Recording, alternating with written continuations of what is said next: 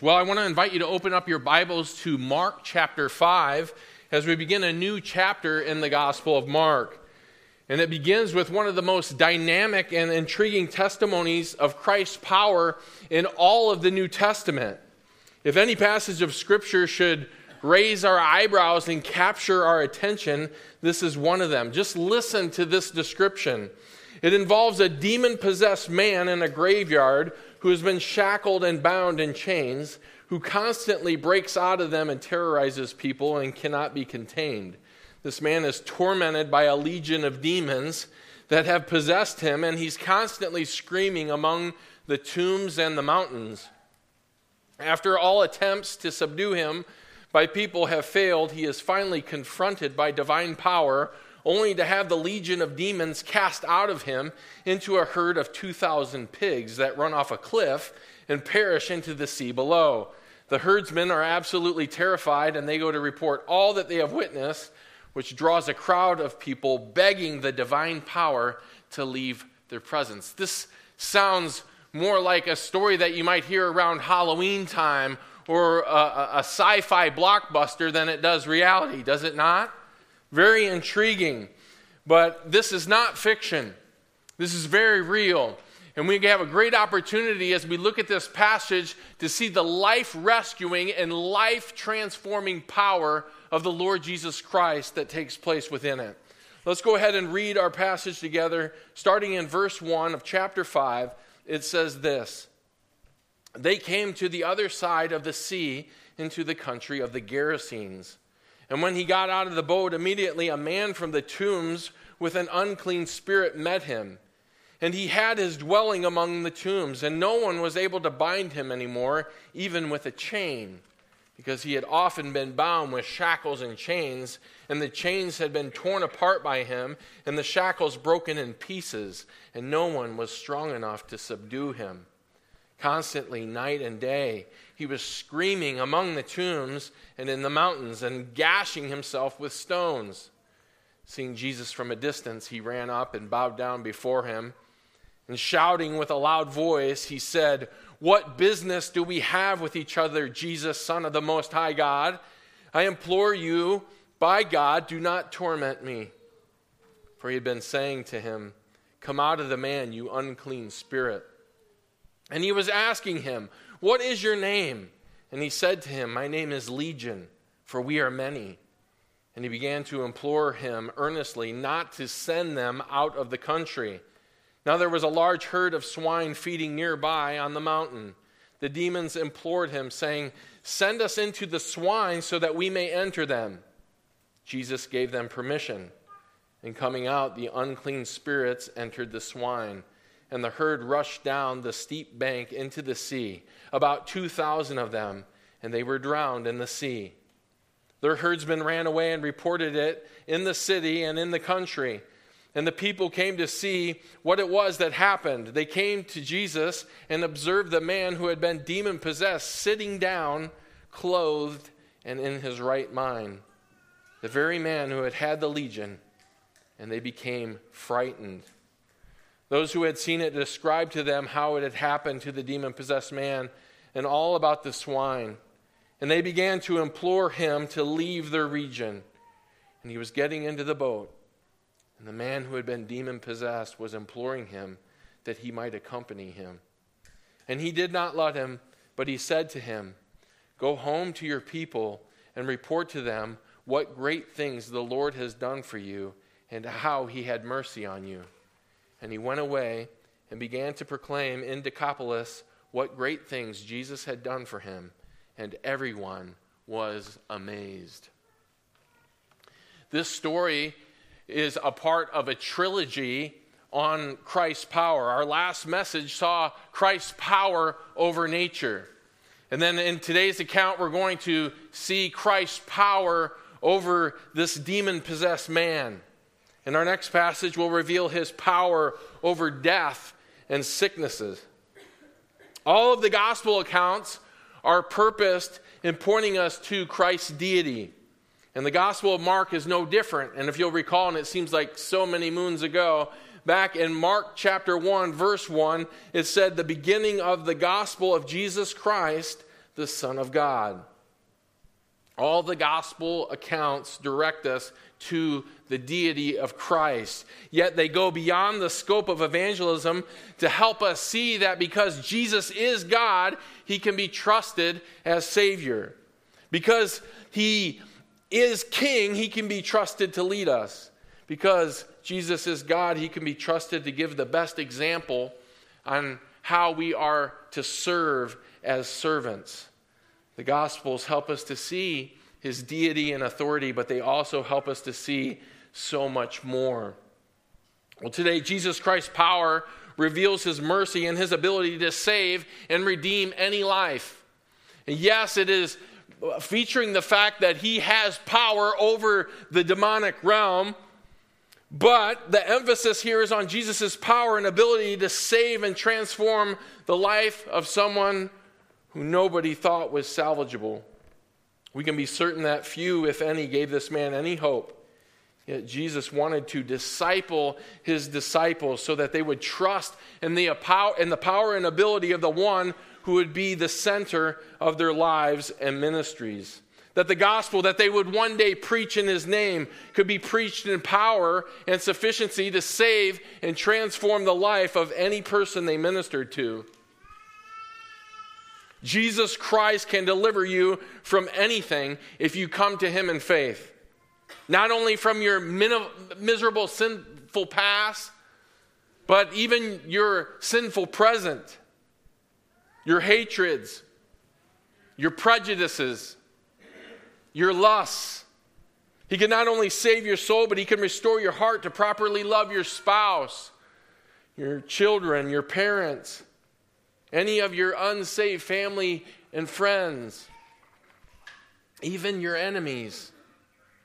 And this passage makes known six ways that Christ's power reveals his mercy and authority so that we trust him to save and redeem any life, any life, including yours and mine. Our Lord's power rescues, it prevails, it expels, it transforms, it terrifies, and it testifies. And we're going to have a chance to look at each of these, focusing on the first three today and the last three next Sunday. The first way that our Savior's power reveals his mercy and authority is by rescuing. And let's tackle the first five verses by looking at verse one.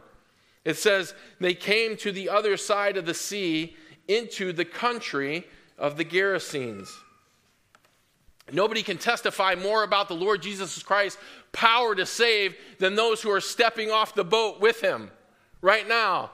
We recall last week what took place as they were traveling from Capernaum to the east side of the lake to this re- region for a divine appointment. Right? And they were met head on by this, this horrific storm.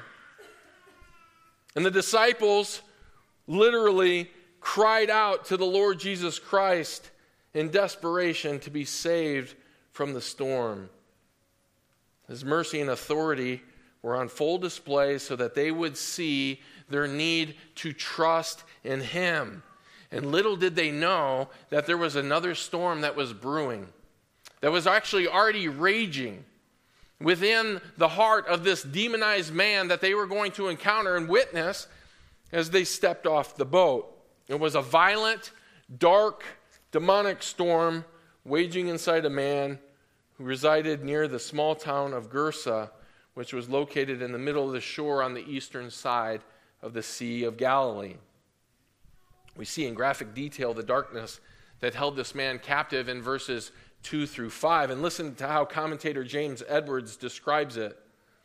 The description of the demoniac in verses two through five is one of the most lamentable stories of human wretchedness in the Bible. He is a terror to himself and others, and his violence is hammered home in three resounding negatives in the Greek. Not even by chains could anyone any longer restrain him. Even in life, he is consigned to the land of the dead. There, wailing among the tombs, he wreaks havoc on himself day and night. Mark's vocabulary is raw and brutal. Even bindings, chains, and irons are unsuccessful to subdue the demoniac. Mark's description is more fitting of a ferocious animal than of a human being. Indeed, the Greek word for subdue, damazo, is used of taming a wild beast in James three seven. The evil forces that torment the man among the tombs equal and parallel the violent tempest that beset the boat on the lake in Mark four thirty-seven. End quote. Our last encounter with a demon-possessed man takes us all the way back to Mark chapter one and verses twenty-one through twenty-eight, where Jesus just was preaching from synagogue to synagogue. And in Mark's account, he starts at the synagogue and he encounters a demon-possessed man. And he goes ahead and he casts out the demon. And those who were here for that message, you'll recall that we took some time at that point when we were going through that to expand our understanding of demon possession. And we said that it was actually the worst form of spiritual darkness that exists.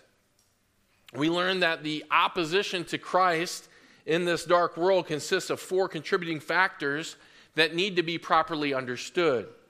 When it comes to the realm of evil and darkness, there are four key players: Satan, demons, the depravity of man, and demon possession. And this is going to be a little bit of a refresher, but we need to have the context of this to understand what's taking place here. The first contributing factor to darkness in this world is Satan. And his name means adversary, and he's the originator of sin. And Satan was the first of the fallen angels that sinned, and he is the chief adversary against God. And he's responsible for the sin and fall of mankind and takes credit for tempting Adam and Eve in the garden. Satan is the personal name of the head of demons. The second contributing factor to darkness in this world is demons. Demons are evil angels who sinned against God and who now continually work evil in the world. The tactics of both Satan and his demons are one and the same.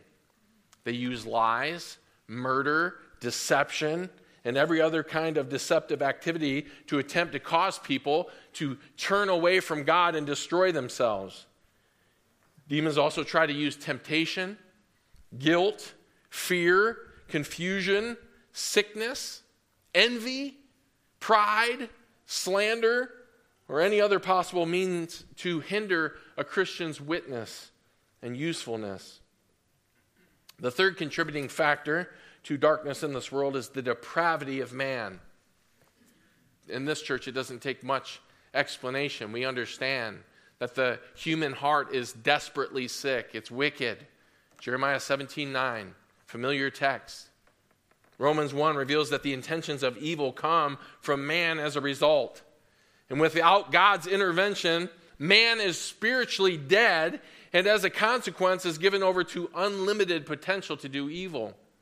A Puritan writer shared this quote that captures the significance of the depravity of man when he wrote, "If not for the common grace of God, we would all be devils incarnate." The fourth contributing factor to darkness in this world is demon possession, which I previously alluded to is the worst. In cases of demon possession, all three of the previous factors, Satan, demons, and the, t- the depravity of man, all work together in unison. They come together. It serves really in a, in a very uh, dark and de- depraved and scary way as an unholy trinity. And so we see uh, that Satan, who... who is the head of demons, when he encounters somebody who's demon-possessed, okay? Think about this. So you have the depravity of man, the evil working within the human heart. Then you have a host, a, a, he that, that person hosts a demon that resides within. And then you have Satan, who is the head of the demons, right? Who has direct control. Now, let's amp it up as if that's not bad enough, that there can actually be a legion of demons within someone. An entire army, which we'll understand here in just a moment as I explain it. It is literally a picture of an evil an unholy working that works in congruency. And though each factor can perform evil independently, oftentimes the greatest acts of evil are committed when they function together. And so here in our passage today, this man isn't just possessed by one demon. But we find out in verse nine that a legion of demons resides within him. Legion was a Latin term that was used in the Roman army that represented six thousand soldiers. Both Jews and Greeks were familiar with this term because of Roman rule that they were subject to. To them, legion brought an image of great numbers, efficient organization, and relentless strength. And though the number may not translate exactly, we can be certain that this man was overtaken and controlled by multiple demonic spirits who even identify themselves as many in verse nine. This man represents the ultimate picture of darkness and despair. Think about it. He cannot rest. These demons that are within are, are thrashing him and throwing him against the rocks. Says that he's he's gashed. And because he's terrorizing, really the demons through him are terrorizing other people in an effort to protect themselves. The people living in the region, they've tried to, to tackle him and to, to put him in, in bondage. But he's able to tear out of, of the chains and the bonds. He's able to break them. He is left only to scream day and night, living in the torment of evil darkness. Who or what could possibly save him? Who or what could ever change him? Who could possibly possess the power to overcome his evil, desperate, and wicked condition? The Lord Jesus Christ was about to show this man, show his disciples, and anyone else who was over in this region of the Gerasenes, that he possesses the power and that he alone is sufficient to rescue, even if a person is in possession or being possessed by a legion of six thousand demons. And every one of us that believes is, is rescued also from the domain of darkness. And Colossians one thirteen says this directly, for he rescued us from the domain of darkness and transferred us to the kingdom of his beloved Son. And what mercy. What mercy we see here on, on the, the, the Lord's part. This, this region, without question, had already developed a reputation. And in the synoptic gospel accounts and the other accounts in Matthew and Luke, it actually mentions two, two men. But interestingly here, it, it appears that Mark is focused on the worst of the two men. And so we see this, and I hope that your heart's encouraged that we have a merciful Savior, amen? We live out there, we have a merciful, merciful God. And that he was moved with compassion. That he was willing to go where nobody else was willing to go. And he does the same for us. And it's only by God's grace that you nor I have ever experienced the level of spiritual darkness that we're seeing in this man. It's only by God's grace. And our takeaway is that Christ's power through the gospel can save us to the uttermost. And the Lord's power displays his mercy and authority to rescue anyone. And this passage helps you and I to see that. The question that you and I have to answer is, do we believe it? Do we believe it? Certainly, as it relates to personal application, your faith is validated that you believe it for yourself. But the question this passage also challenges us to consider, as we see the desperate condition of this demoniac, is do we see the gospel's sufficiency to rescue anyone? To rescue the homeless person? To rescue the drug addict? To rescue the prostitute? to rescue the Islamic terrorist? Do we see its sufficiency? And a good litmus test is to take a good hard look at who we're willing to share the gospel with. The truth is that I believe, and, and this is a, a testimony I'll share just even from my own heart, that I don't believe that anyone in this room who is born again doubts the sufficiency of the gospel to save. But as it relates to anyone, I think that we would all agree in principle, but as it relates to practice, that's where the rubber meets the road. Are we willing to reach out and allow our testimony and our evangelism to impact people that we might see as unsalvageable? Certainly a takeaway from this passage. Well, the second way that Christ's power reveals his mercy and authority so that we trust him to save and redeem any life, including yours and mine, can be seen in verses six and seven. Our Lord's power prevails. Let's take a look, closer look at these verses. Beginning in verse six, it says, "Seeing Jesus from a distance, he ran up and bowed down before him. And shouting with a loud voice, he said, 'What business do we have with each other, Jesus, Son of the Most High God? I implore you, by God, do not torment me.'" These verses need some explanation because the aggression and the, the uh, initial confrontation comes from the demonic man who probably attacked anyone who came into this region. And so Jesus and the disciples, I'm sure the demoniac noticed that there were a number of boats that were coming from over, and because he doesn't rest, you know, even though it was during the night, howling, right? He sees and goes out to give them probably the same greeting that he gave anyone who showed up on that side of the lake.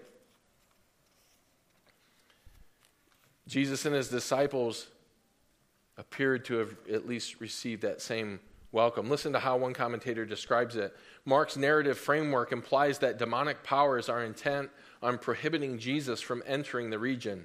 First, the demonic nature of the storm on the lake nearly capsizes the boat. Now a demon-possessed man, powerful enough to break irons, hurls himself at Jesus and the disciples. This is a place where no one wanted to go for any reason. Contrary to all reason and expectation, however, Jesus goes there. He penetrates both the ritual wall of uncleanness and the formidable reputation of the demoniac. For once, however, the explosive terror of the demoniac does not prevail, for rather than falling on Jesus, he fell on his knees and shouted at the top of his voice, 'Swear to God that you won't torture me.'" The Greek verb for "fell on his knees" denotes prostrating oneself before a person to whom reverence or worship is due. He finishes with this quote, "When demoniac meets divine, it is a no contest event." End quote. And here we can clearly see the Lord's power prevails over demonic powers. And interestingly, to note, this demon who is speaking on behalf of the legion, he employs the same, la- uh, same language that the demon back in Mark chapter one, verses twenty-one through twenty-eight shared. Demons, as I mentioned earlier, they're fallen angels, and so they're very familiar with who the Lord Jesus Christ is. And the light of his presence torments them. The radiance of his presence, and it's a, it serves as a reminder of their limited time on earth and their impending judgment that's coming. Demons know that they're on God's clock.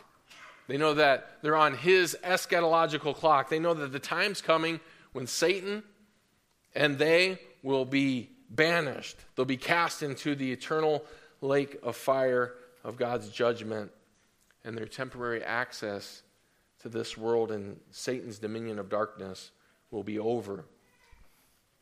The question that often rises uh, from this passage and other uh, passages that are similar in, in the gospel accounts and, of course, in the book of Acts is whether demon possession still occurs today. And if so, how are believers to deal with it? And there are plenty of professing believers on both sides of the fence when it comes to this issue when we look at the This, the, the landscape of evangelical churches. There's even some intermediate positions. The differing views are typically connected to doctrinal distinctions between the sign gifts or miraculous gifts, are oftentimes called the apostolic gifts, and whether or not a Christian believes that they're still applicable for today. And these gifts, if you're not familiar or you're hearing them for the first time, what were the the, the miraculous gifts? They were um, healing by being able to touch someone and heal heal them. It was speaking in tongues. It was also casting out demons. And so our church, just so you know, um, and, well, let me explain this first. Those who, who believe that the, the, the gifts were limited to the apostolic period, who believe that those gifts no longer take place today, they believe that they've ceased, those people would be called uh, cessationists, okay? And a person that believes that they're still in existence and that Christians um, or church leaders could still perform these acts, they're called non-cessationists. And our church teaches and holds to a cessationist view. Now, just because we hold to a cessationist view doesn't mean that we don't believe that demon possession isn't possible. Our view is going to be developed and based on the Word of God and what He has to say about it. And it's important to define demon possession and also distinguish it from demonic influence. True demon possession involves a demon or demons indwelling a person's body, with the demon exercising living control over its victim, which cannot be successfully resisted. These features of demonic indwelling and control distinguish demonization from the lesser forms of demonic influence that may accompany temptation and sin and spiritual oppression.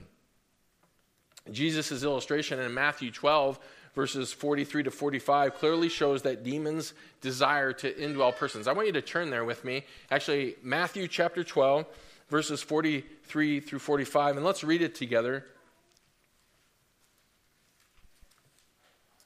Starting in verse thirty-three, Jesus is saying this: "Now when the unclean spirit goes out of a man, it passes through waterless places seeking rest, and does not find it. Then it says, 'I will return to my house from which I came.'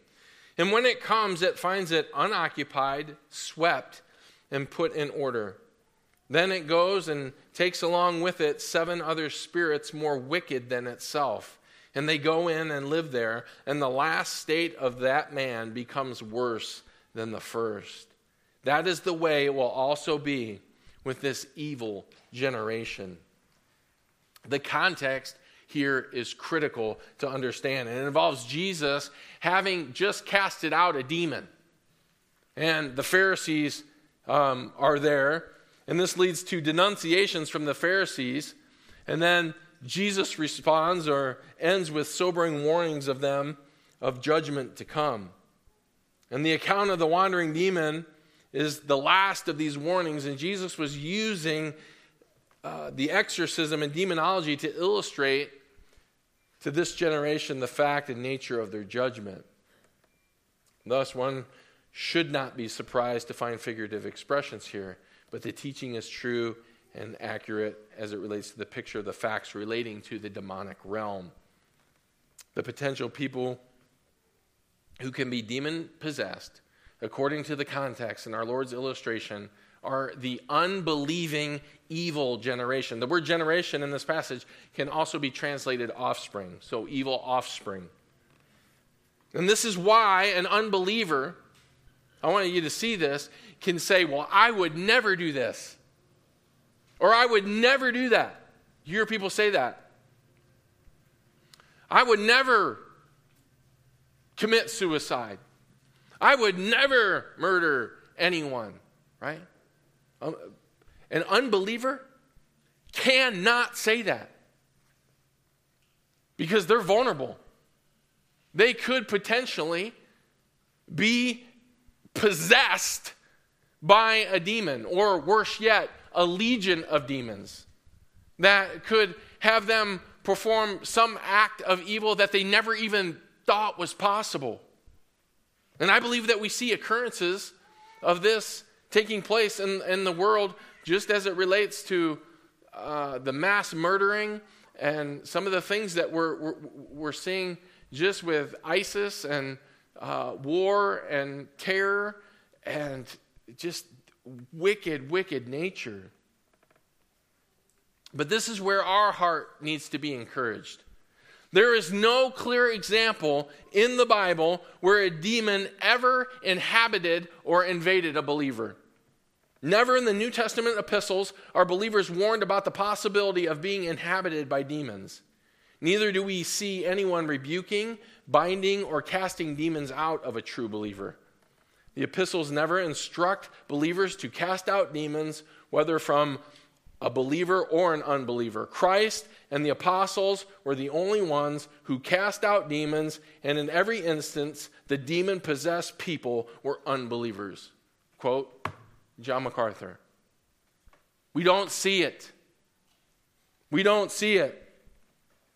And so what are we to do about the potential demon-possessed unbelievers as Christians? Are we to chase Satan and demons? Nowhere, at least in, in the in the Bible that I'm reading, it, it, it lets us know that Satan pursues us, right? First Peter five eight, seeking to devour us like a roaring lion. Nowhere in the scriptures are, are, are we commanded to, to chase him. Are we to perform exorcisms and bind Satan when the Bible gives Christians no instruction in the Bible? It should drive us right back to our study today. And we should cling to the fact that the Lord's power prevails. The power of Christ through the gospel can liberate any demon-possessed person and overcome any contributing factor of evil. And this is a display of Christ's mercy and authority. And what a blessing for us to consider as believers, that we can never be possessed by Satan or by demons. I mean, how... how We're sealed, Ephesians one thirteen. We're sealed by the Holy Spirit. Interesting, when we go back to that passage in Matthew twelve, forty-three through thirty-five, it talks about the, the demon that resided within, that he went, and then he came back because what? Everything was all picked up, and nobody was residing there. Who resides within us? The house is taken, my friends. It's off the market. It's not possible for a demon to come in because we have been sealed. We have been taken possession of, and we are God's possession. And we see a number of scriptures that help us to see this. But the Lord is faithful. His power prevails in protecting us. Second Thessalonians three three says, "But the Lord is faithful, and he will strengthen and protect you from the evil one." First John five eighteen, we know that no one who is born of God sins, but he who has born of God keeps him, and the evil one does not touch him. I mean, old M C Hammer song, "Can't Touch This." I mean, blast from the past, right? You, I mean, that's the truth, though. We, we, we cannot be touched. Now, remember what I said, it was important to distinguish. Doesn't mean that we cannot be influenced. Doesn't mean that the, the, the presence of, of, of demonic influence and temptation and the war that's taking place that only God can see in the end isn't, isn't happening.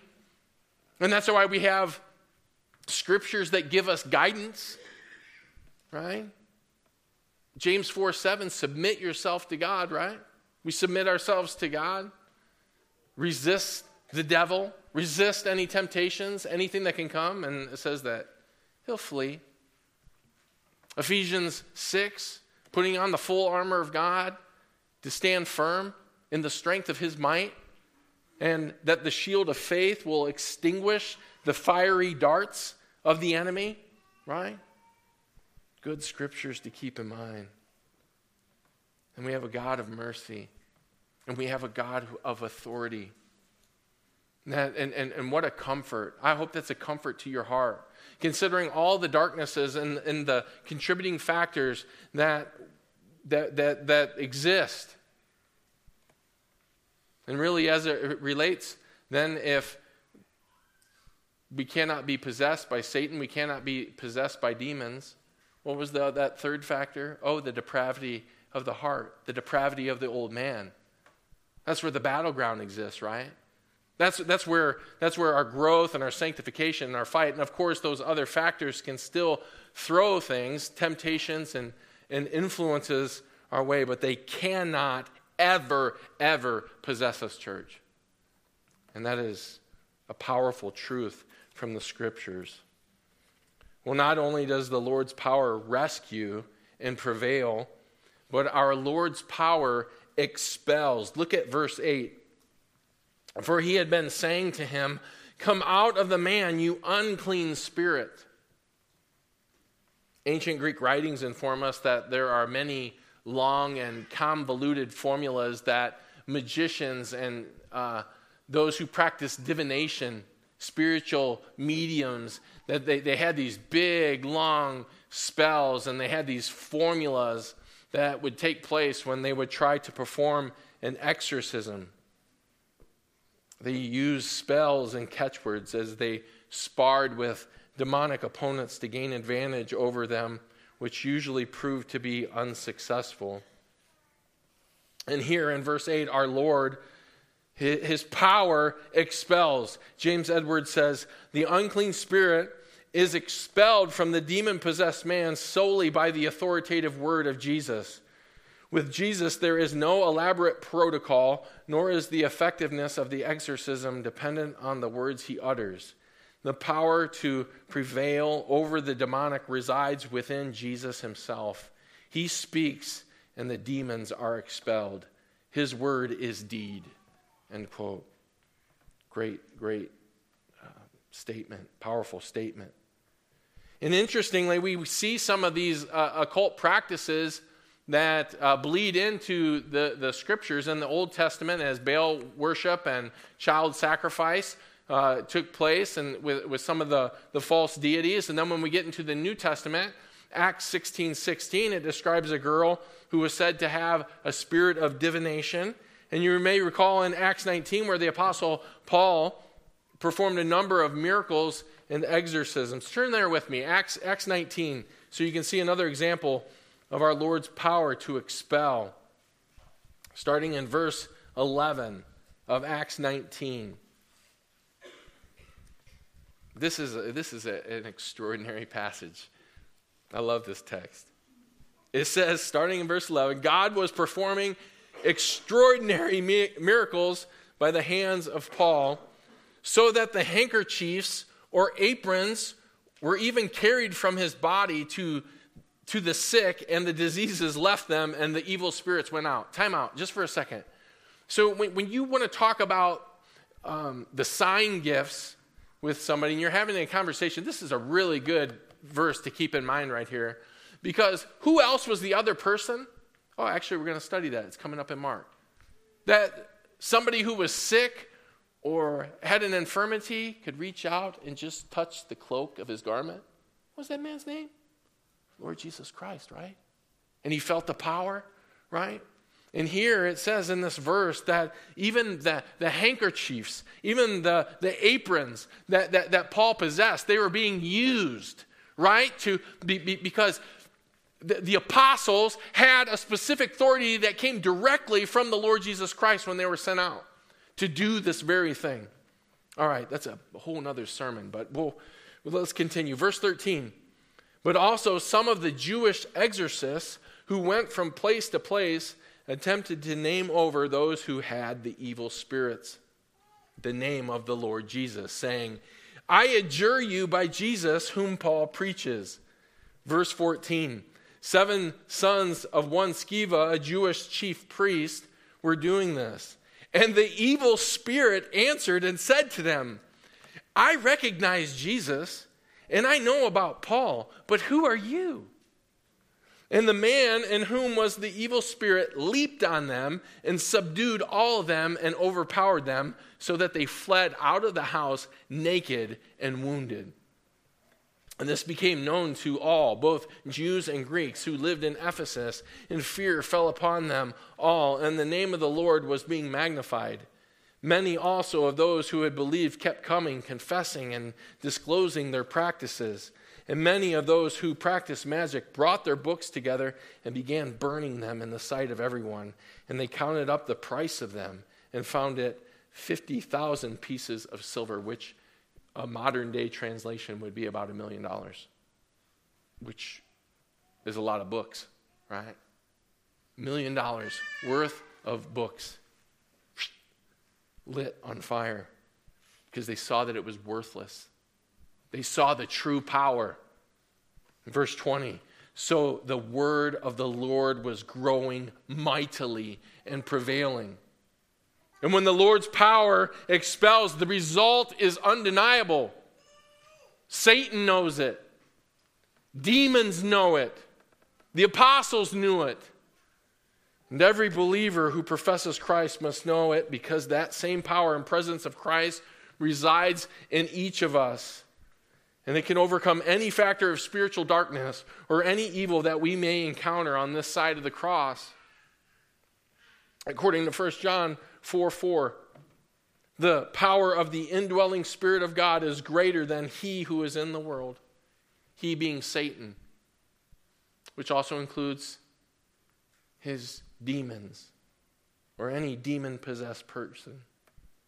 Again, it is the same Christ-infused gospel power that can rescue, prevail, and expel any form of spiritual darkness. Listen to what happens back in our passage in Mark five, in, the, in verses nine through thirteen. And he was asking him, what is your name? And he said to him, my name is Legion, for we are many. And he began to implore, implore him earnestly not to send them out of the country. And just real quick, the, the word that in, in the Greek country, it could actually mean region. And it was the region of the Gerasenes. It wasn't a specific country. Or it was the, the country as in, um, I live in the city or a metropolitan area, and you live out in the country. Y'all picking up when I'm laying down? Okay? So the, the, that's how it's it's best interpreted, either as a region or the actual country. And, and verse fourteen kind of even indicates this. But verse eleven, now there was a large herd of swine feeding nearby on the mountain. The demons implored him, saying, send us into the swine so that we may enter them. Jesus gave them permission. And coming out, the unclean spirits entered the swine, and the herd rushed down the steep bank into the sea, about two thousand of them, and they were drowned in the sea. Now, if you're a math person, and I know we have a few of you in the room, you're already, your brains are already thinking, well, okay, there was two thousand swine, and he said a legion is six thousand, and so how am I reconciling this, and uh, what, what's taking place? Don't, don't I, I, I encourage you, don't get caught up in that, right? The reality is, is that a, a, a demon could enter an unbelieving person or an animal, right? More than one demon could go in, a host. And perhaps you're thinking that this must mean maybe that there were two thousand uh, demons that were in this man. We don't, we don't want to get caught up in that. We don't want to get caught up. The thing that we want to see is that there was tremendous evil power present that was cast out of this man. So much so that it was able to capture uh, two thousand head. And and I grew, I worked on a hog confinement that had eight thousand at, at one point. And so I can't imagine when you're talking about, um, you know, though they're not as big as buffalo, but if they were all to take off running, two thousand, you're just talking about a ton, uh, tons of of pork and power. I mean, that's uh, that's serious. Very serious. And even if we go back to Acts nineteen account, it was one demon that was able to successfully subdue and overcome all seven of the sons of Sceva, right? So if somebody ever asks you, you know, how many people does it take to subdue a demon? More than seven. And who knows? Maybe seven hundred. We don't know. We don't know. But the, the, the point and, and the takeaway for us is that there is no sufficiency to deal with the power. There is no adequacy, right? That we have to be re- rescued from it. That it has to be, perfa- uh, that, that, that the Lord Jesus Christ has to prevail over it. And that only he can expel it. Our Lord's power to expel such a powerful legion is what we need to remember here. And though the demons begged Jesus to enter the swine, his granting permission shouldn't minimize the fact that they were expelled from the man. And if a student gets expelled from school, the fact is they cannot stay in school. And where they spend their time outside of school, well, that's a, that's a whole separate matter. And that seems to be the case in this story. The herdsman losing two thousand pigs was no small matter. But in the eyes of Jesus, the rescue and restoration of one person is more important than any financial or material loss. Compared to the redemption of a human being, it wasn't even questioned. It wasn't even close. We can be sure this man was grateful that such a sacrifice was made on his behalf so that his life could be spared and restored. And how much more should we be grateful when we realize that we have been rescued and restored by the Son of God who willingly came to this hellish earth and willingly gave his life for us. He is the way of salvation. And only he has the power to save. His power rescues. His power prevails. His power expels on our behalf. And next Sunday, we're going to have a chance to see how it transforms, how it terrifies, and lastly, how it testifies. All right, please pray with me.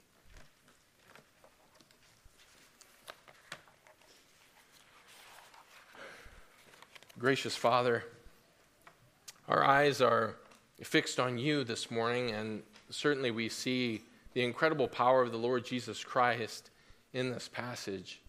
And we're reminded of the great power that flows out of him.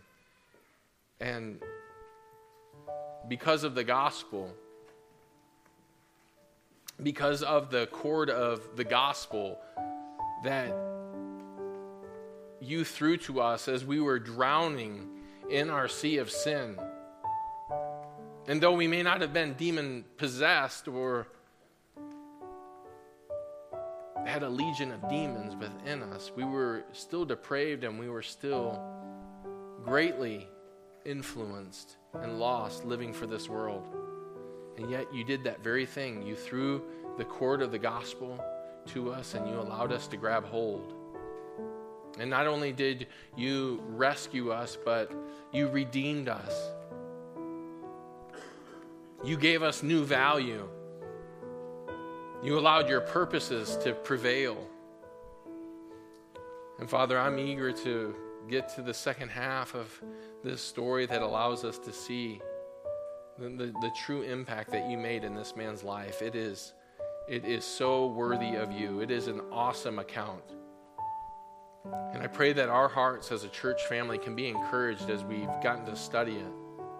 And as we consider your power to save and your power to sanctify us, that we'll continue to trust you in great measure, that we'll see your mercy and that we'll see your authority and the direction and the freedom that it can provide for each and every one of us.